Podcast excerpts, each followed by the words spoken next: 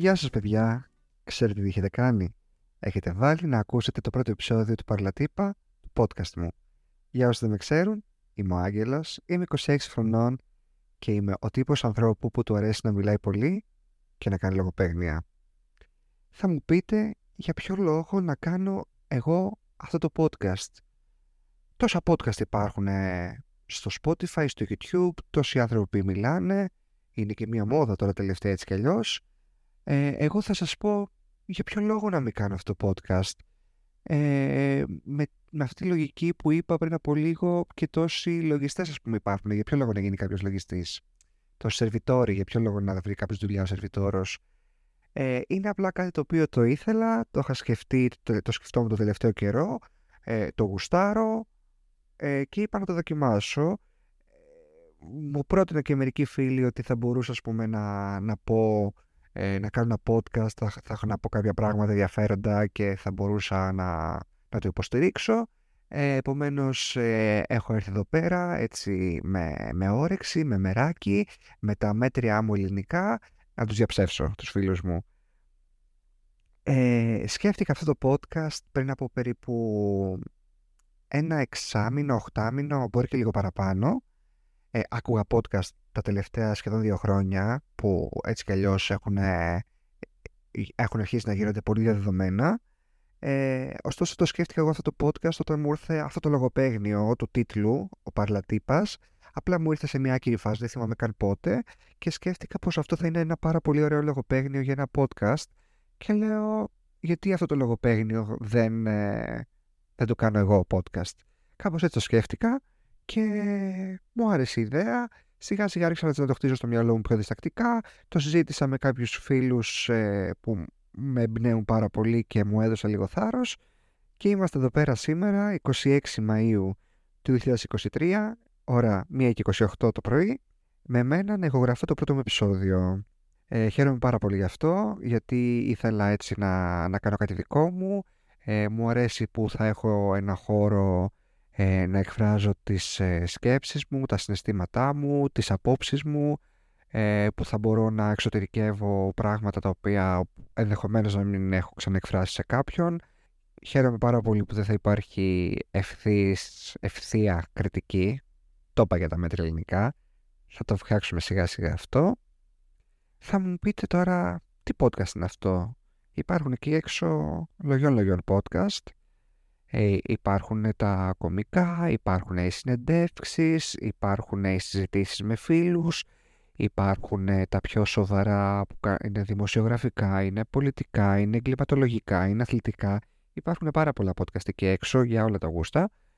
Το δικό μου το podcast εδώ πέρα θα το έλεγα λίγο κομικό. Θα είμαι εγώ που θα εκφράζω την αποψάρα μου.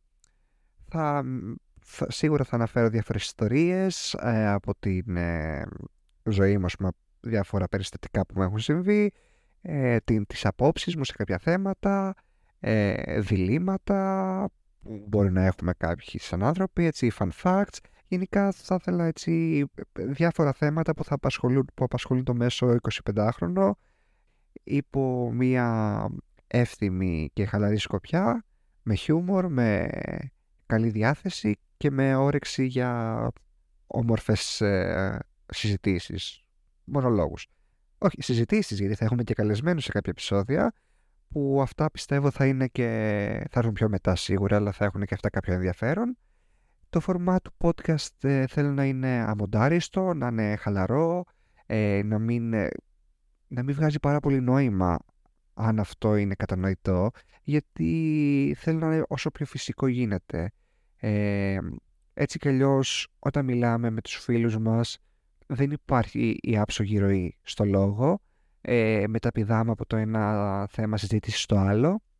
Και κάπως έτσι θέλω να, να είναι και το δικό μου το podcast φυσικό και όσο πολύ ο εαυτός μου. Επομένως θα έχει και τα σαρδάμ θα έχει και τα ε και τις παύσεις ε, αν πω καμιά χοντρή μαλακία θα την κόψω στο μοντάζ δεν γίνεται αλλά σε γενικές γραμμές θέλω να είναι φυσικό το αποτέλεσμα και ο εαυτός μου. Ακούγοντας αυτό το podcast ως, ακροατή, ως ακροατές θα ήθελα γενικά να, να σας προκαλέσω κάποια συναισθήματα. Αυτός είναι ο κυριότερος μου σκοπός. Να, να υπάρχει μια νοσταλγία. Ε, μ' αρέσει πάρα πολύ το, το συγκεκριμένο αίσθημα, τη συνέστημα της νοσταλγίας από, το, από τα αγαπημένα μου. Και επειδή ξέρεις θα μιλάω για διάφορα πράγματα που έχουμε ξεχάσει ενδεχομένως, θα ήθελα να, να σας προκαλέσω έτσι μια νοσταλγία και σίγουρα αυτό που θα ήθελα να προκαλέσω είναι λίγο χαρά, λίγο ευθυμία, λίγο ε, γέλιο. Κυρίως η ευθυμία, αυτό είναι το, το συνέστημα στο οποίο ποντάρω, δηλαδή να, να αφιερώσετε το 20 λεπτό, το μισάωρο που θα με ακούσετε και μετά ας πούμε η μέρα σας να είναι λίγο καλύτερη ενδεχομένως. να σας έχω φτιάξει λίγο τη διάθεση, να σας έχω αποσυμφορήσει λίγο και να, να τα ακούτε λίγο και πιο ευχάριστα. Και σκοπός είναι ε, η μέρα σας να συνεχίσει λίγο καλύτερη από ό,τι ήταν πριν ακούσετε αυτό το podcast και το κάθε podcast, το κάθε επεισόδιο. Θεωρώ πως ε, για να πετύχει λίγα για αυτό το podcast ε, πρέπει να γνωρίζετε λίγα για ποιος είμαι. Σιγά σιγά αυτό θα γίνει, γιατί ε, όσοι δεν με γνωρίζετε απλά σας μιλάει ένας άγνωστος. Θα πάρει λίγο χρόνο να με μάθετε, το χιούμορ μου, ε, τις ε, σκέψεις μου, τα κουσούρια μου, τα καλά μου. Ε, θα, θα σας βοηθάω κι εγώ να περιγράψω λίγο τον εαυτό μου για να καταλάβετε στο περίπου ποιος είμαι. Έχω σκεφτεί κάποια πράγματα για το πώς να περιγράψω τον εαυτό μου ε, με τελείως άσχετα μικροπράγματα που απλά με χαρακτηρίζουν. Ε, έχω σκεφτεί πως ε, αν μπορούσα να περιγράψω τον εαυτό μου θα έλεγα πως είμαι ένα άτομο το οποίο δεν μπορεί να, μην, δεν μπορεί να μείνει σοβαρός για πολλή ώρα. Είμαι ένα comic relief όλη την ώρα, δηλαδή ακόμα και αν ε, η κατάσταση και η συνθήκη είναι σοβαρή, εγώ απλά θα πω ένα αστείο, μια μαλακία, κάτι ώστε να χαλαρώσει λίγο το κλίμα, να σπάσει ο πάγος, να γίνει πιο εύθυμη η νότα της ε, συγκεκριμένης συνθήκης. Ε, πάντα δηλαδή θα ψάξω τρόπο να σπάσω την ε, σοβαρότητα. Δεν ξέρω αν αυτό είναι καλό ή κακό, αλλά ξέρω ότι αυτό ισχύει 100% για εμένα. Το κάνω συνέχεια, ασυναίσθητα, αλλά πλέον το έχω καταλάβει το κάνω. Το έχω αποδεχτεί, δεν ξέρω. Είναι χαρακτηριστικό του εαυτού μου. It's okay. Ένα άλλο που θα έλεγα για μένα είναι ότι δεν μπορώ να κάνω μια μικρή σιέστα. Δηλαδή αυτό το θα ξαπλώσω μισή ώρα στον καναπέ, στη δική μου τη ζωή δεν υπάρχει. Άμα ξαπλώσω μισή ώρα στον καναπέ, θα είναι γύρω στις 8 μισές ωρίτσες, κανένα τετράωρο δηλαδή, που εγώ απλά θα κοιμάμαι στον καναπέ και θα ξυπνήσω μετά, λες και έχω πέσει σε χειμερή ανάρκη.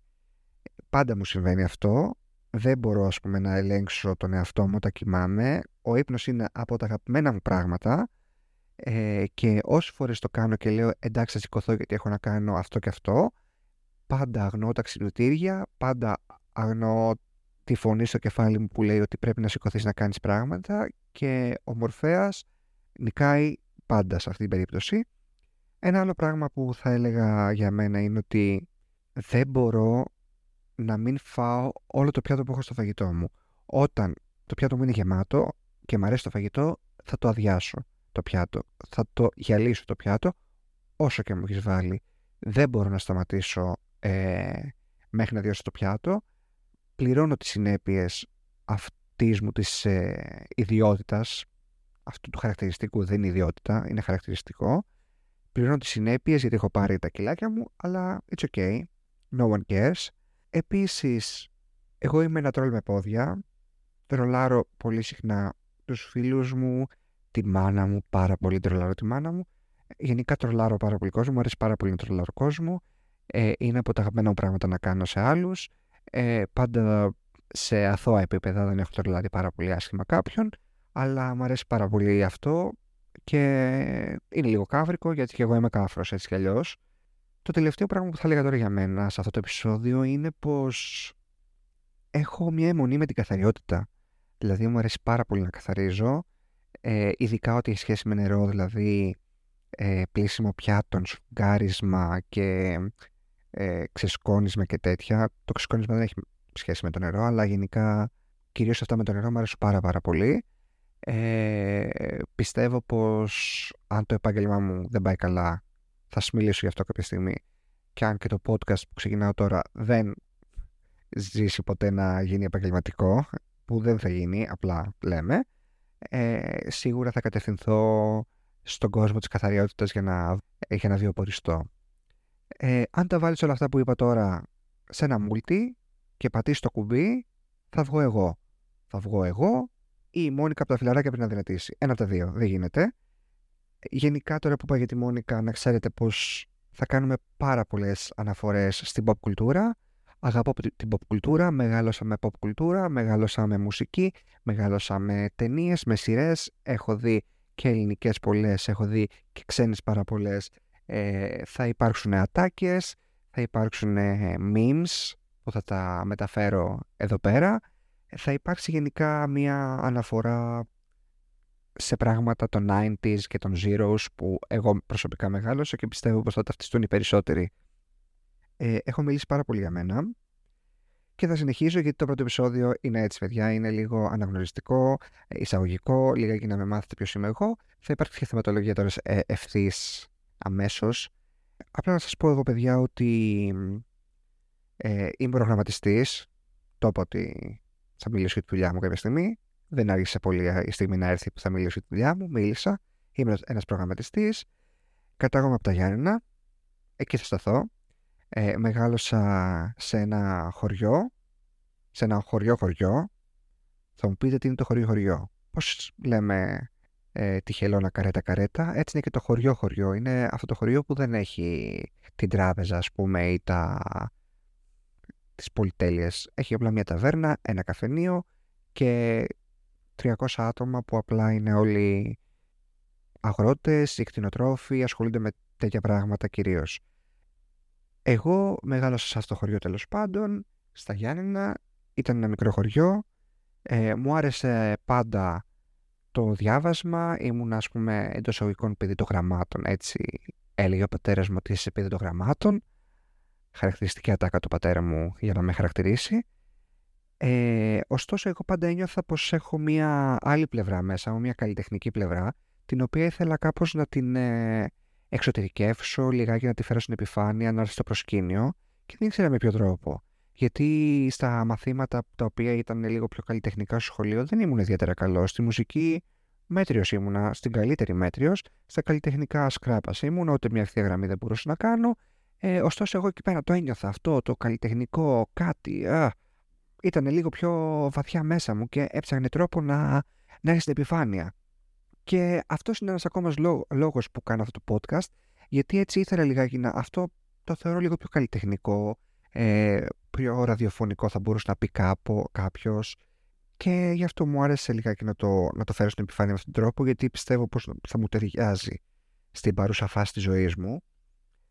Αυτά λοιπόν ε, και με, το, με την καλλιτεχνική μου υπόσταση, αν υπάρχει, θα ήθελα λιγάκι να μιλήσω ως κύρια θεματολογία για αυτό το podcast για τα Γιάννενα. Τα Γιάννενα, παιδιά, είναι η πόλη ε, η οποία είχα ζήσει εγώ ως μικρό παιδί. Δεν είναι ότι την είχα ζήσει και πολύ γιατί στο χωριό μεγάλος απλά πηγαίναμε σχετικά συχνά για όλες τις δουλειές. Είναι μια ωραία πόλη που όσο μεγαλώνω μου αρέσει ακόμα περισσότερο, την εκτιμάω ακόμα περισσότερο.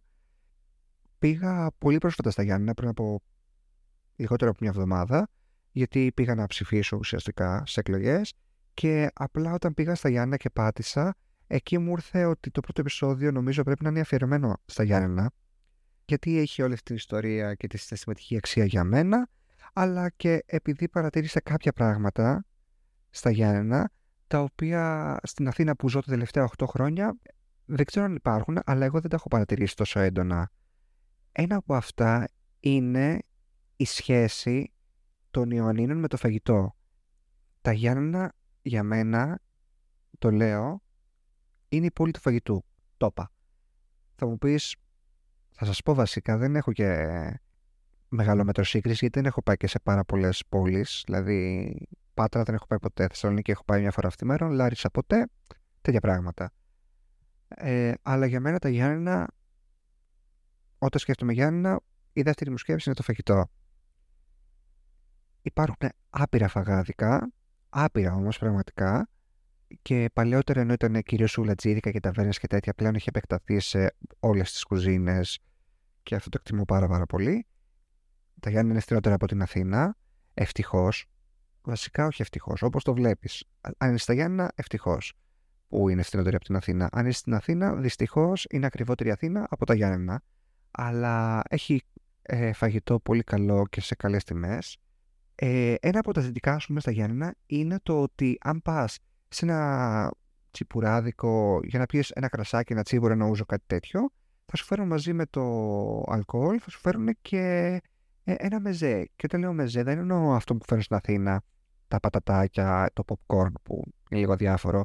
Δηλαδή δεν έχεις να ελπίζεις ότι το καλύτερο που μπορείς να πάρεις είναι τα πατατάκια με ρίγανη. Ε, εκεί πέρα σου φέρω μεζέ. Θα έχει κάποιο κρεατάκι, θα συνοδεύεται από λίγες πατατούλες τηγανιτέ, κάποιο λουκανικάκι, κάτι τέτοιο. Και αν πάρεις δεύτερο, δεύτερο τσιπουράκι, ας πούμε, ε, θα σου φέρουν πάλι μεζέ. Δηλαδή, πραγματικά μπορείς να χορτάσεις με τρία τσιπουράκια. Πρέπει να περάσει ένας νόμος και να υφίσταται παντού, σε όλα τα μαγαζιά. Κάτι πρέπει να γίνει. Ε, αν με ακούσουν κάποια πολιτικά πρόσωπα στην εξουσία, παρακαλώ να περαστεί αυτό το νομοσχέδιο. Ε, νομίζω θα είναι ικανοποιητικό για όλους, εκτός από τους επιχειρηματίες που έχουν τέτοια μαγαζιά. Αλλά εντάξει. Δεν γίνεται να είμαστε όλοι κερδισμένοι. Θα το ξεπεράσουμε. Επιστρέφουμε στα Γιάννενα και θέλω να πω πως ε, με τη σύντομη επίσκεψή μου την προηγούμενη εβδομάδα στα Γιάννενα παρατήρησα κάτι πάρα πάρα πολύ ωραίο. Η πόλη είναι γεμάτη λογοπαίγνια. Όλα τα καταστήματα, κυρίως όσα καταστήματα έχουν σχέση με κάποιο φαγητό, είναι γεμάτη λογοπαίγνια. Ε, εδώ πέρα είμαστε ένα podcast στο οποίο εκτιμάμε πάρα πάρα πολύ τα λογοπαίγνια, μας αρέσουν πάρα πολύ, φαίνεται και από τον τίτλο, παρλατύπας, ε, και γι' αυτό ε, σημείωσα κάποια λογοπαίγνια, κάποια χειρότερα, κάποια καλύτερα. Και εδώ πέρα θα τα αναλύσω. Ήρθε η ώρα. Ε, παρατήρησα ένα, θα μου πείτε λίγο basic, λίγο συνηθισμένο, λίγο όχι πρωτότυπο, ε, το οποίο είναι για, για ένα σουλατζίδικο που ονομάζεται γυροτεχνήματα. Είναι πολύ κλασικό αυτό, γιατί υπάρχουν πάρα πολλά ε, σουλατζίδικα στην Αθήνα που έχουν κάποιο λογοπαίγνιο με τη λέξη γύρος. Είναι εύκολη λέξη να, να παίξεις μαζί της. Και είδα και ένα φούρνο που ήταν, ήταν ένας γωνιακός φούρνος και ονομαζόταν αρτογωνιά. Αυτά είναι τα πολύ βασικά συνηθισμένα τα οποία δεν εκτιμάμε πάρα πολύ. Αλλά παρατήρησα κάποια άλλα τα οποία ήταν πολύ καλύτερα. Είδα ένα ψιλικατζίδικο το οποίο είχε το τέλειο όνομα Ψιλικατέσεν. Νομίζω, κατά την ταπεινή μου άποψη, το πιο ωραίο όνομα για ψιλικατζίδικο ever. Για όσους δεν κατάλαβαν, είναι από, το, από τα ψηλικά που πουλάνε ουσιαστικά τα ψιλικατζίδικα. Ψιλικά ονομάζεται αυτή η κατηγορία ε, προϊόντων, ας πούμε. Και, τα, και το Delicatessen που είναι τα μαγαζιά τα οποία πουλάνε τοπικά εδέσματα και όχι μόνο τοπικά, ξέρεις, έτσι, κάτι τυριά ιδιαίτερα, κάτι ε, αλλαντικά και διάφορα τέτοια. Το βρήκα πάρα πολύ έξυπνο, πάρα πολύ ωραίο και μου άρεσε. Όμως το καλύτερο λογοπαίγνιο στο, ε, στα Γιάννηνα και νομίζω στη ζωή μου που έχω ακούσει ποτέ ήταν σε ένα μαγαζί που πουλούσε ξηρούς καρπούς το οποίο λεγότανε σπόρο τιμής. Και αυτό, παιδιά, τώρα θα το πω, είναι ξεκάθαρη αναφορά στην επική στιγμή που έχει αφήσει ιστορία και στον τσακωμό μεταξύ Στέφανο Χίου και του Μαρκάτου. Για όσους δεν ξέρουν, γκουγκλάρετε το Στέφανο Χίος Μαρκάτος και θα δείτε. Απλά να το αναφέρω ότι ε, ήταν μια συνομιλία στο τηλέφωνο που είπε «Έχεις κάτι μαζί μου» Εγώ λόγω τιμής όχι. Όχι τιμής είναι σίγουρα αυτό. Ε, το καλύτερο λογοπαίγνιο που έχει υπάρξει στην ιστορία, σε μαγαζί, σε οτιδήποτε ε, εγώ ας πούμε δεν ήθελα να, δεν είχα σκοπό να αγοράσω ξύρους καρπούς, αλλά είδα αυτή την ονομασία και το marketing το εξαιρετικό αυτό με κέρδισε, πήγα, πήρα ξύρους καρπούς, θα το θυμάμαι για όλη μου τη ζωή αυτό το, το λογοπαίγνιο, εξαιρετικό, 10 στα 10, τέλειο, τέλειο, τέλειο. Και εδώ θα ήθελα να κάνω και μια μικρή αναφορά στο Πανεπιρωτικό Εθνικό Αθλητικό Κέντρο Ιωνίνων, που είναι ουσιαστικά ένα αθλητικό κέντρο στα Γιάννενα, ε, που αν δεν το παρατηρήσατε, το ακρονίμιό του έχει ονομασία ΠΕΑΚΙ. Και δεν ξέρω ποιος το σκέφτηκε αυτό, αλλά έχει σίγουρα πολύ περισσότερο χιούμορ από εμένα και απλά τώρα λέμε πάμε στο ΠΕΑΚΙ. Πολύ ωραίο. Μ' αρέσει, το δέχομαι, ο κάφρος μέσα μου κραυγάζει με, αυτή την, ε, με αυτό το ακρονίμιο και με αυτή την ονομασία του συγκεκριμένου κέντρου αθλητισμού. Ε, σιγά σιγά αυτό το επεισόδιο ε, έρχεται προς το τέλος του. Ε, σκέφτομαι τα επεισόδια να διαρκούν εκεί γύρω στα 20 25 λεπτά, ίσως τα επεισόδια με καλεσμένους λίγο παραπάνω, το είπα και πριν. Κάθε πότε θα ανεβάζω, δεν ξέρω, σκέφτομαι περίπου κάθε 15 μέρες. Θέλω να υπάρχει μια συχνότητα τόση ώστε να μην κουράζεστε κι εσείς από το πολύ υλικό αλλά και εγώ και να πάθω κάποιο ε, burnout σύντομα. Αλλά δεν θέλω να είναι και αρκετά σπάνια ώστε να με ξεχνάτε ή και εγώ να μην ασχολούμαι ενεργά με αυτό. Θέλω να το έχω στη ζωή μου το podcast, θέλω να, να σκέφτομαι και να, να, να παίρνω έμπνευση από αυτό και γενικά να παίρνω έμπνευση από την καθημερινότητά μου ε, για θέματα τα οποία θα μπορούσα να συζητήσω σε αυτό το podcast. Θα ήθελα να κάνω ένα teaser για τα επόμενα, θα μιλήσουμε για διάφορες ιστορίες, έχουμε διάφορες ιστορίες, ε, σκέφτομαι ήδη καλεσμένο κάποιους σταθερούς καλεσμένους που θα φέρνω αραιά και που να συζητάμε διάφορα θέματα. Θα υπάρχουν έτσι ωραία θέματα, αυτά τα, τα θέματα να σας πω που θα συζητάμε με παρέα. Ε, είναι από τα πολύ αγαπημένα που έχω σκεφτεί. Ε, θα ήθελα να σας πω να με ακολουθήσετε στο Instagram, παρλατύπας. Ε, εκεί θα ανεβάζω διάφορα... Θα, θα ανακοινώνω πότε θα βγαίνουν τα επεισόδια. Επίσης ε, μπορεί να το κάνω και λίγο πιο διαδραστικό για να ε, υπάρχουν δημοσκοπήσεις για το τι θεματολογία να πιάσω σε επόμενα επεισόδια. Νομίζω κάπως έτσι θα το πάω, επομένως τρέξτε να με ακολουθήσετε, μην χάσετε. Τώρα, τώρα, τρέξτε να με ακολουθήσετε. Τώρα. Και έχω σκεφτεί να κλείνω κάθε επεισόδιο ε, με μία γκρινιά ή κάτι που με ενοχλεί και με κάτι που μου αρέσει ή με ευγνωμονεί. Με, με ευγνωμονεί. Μου προκαλεί ευγνωμοσύνη, θα έλεγα καλύτερα. Ε, ένα πράγμα για το οποίο θα ήθελα να γκρινιάξω σήμερα είναι ότι δεν μπορώ να πετύχω ποτέ τα μακαρονιά με κοιμά. Ό,τι και να κάνω, έχω ακολουθήσει τη συνταγή που μου έχει ε, προτείνει η μάνα μου, ενώ ότι τις οδηγίες της μάνας μου. Έχω ακολουθήσει ευλαβικά ε, τη συνταγή μιας δημοφιλούς ε, μαγείρισας Ελληνίδας, που ούτε αυτή βγήκε καλή, όχι τη βγήκε κακή, απλά δεν ήταν καλή. Ο κολλητός μας πούμε ο Θανάσης, spoiler, θα είναι καλεσμένος, ε, φτιάχνει και γαμώ τους κοιμάδες. Και εγώ δεν μπορώ να το πετύχω και αυτό είναι κάτι που με ενοχλεί. Θα, θα το προσπαθήσω όμως να το πετύχω. Θα ξαναμαγειρέψω ξανά και ξανά. Θα αποτύχω ξανά και ξανά μέχρι να πετύχω ένα καλύτερο κοιμά. Γιατί αυτό θέλω σε αυτή τη ζωή, να πετύχω το κοιμά. Και το πράγμα για το οποίο νιώθω ευγνωμοσύνη είναι που σήμερα 26, 25 βασικά χθες, γιατί τώρα είναι και μια μισή ώρα το δύο παρά το βράδυ, ε, έβγαλα τα χαλιά από το σπίτι, επιτέλους, ε, ήρθε η, η μέρα που το σπίτι μου θα αποκτήσει την καλοκαιρινή του όψη, γιατί πέρασε και του Αγίου Κωνσταντίνου και Ελένης που λέει η παράδοση ότι πρέπει να βγάζουμε τα χαλιά. Εγώ τα έβγαλα σήμερα, νιώθω πολύ χαρούμενος γι' αυτό.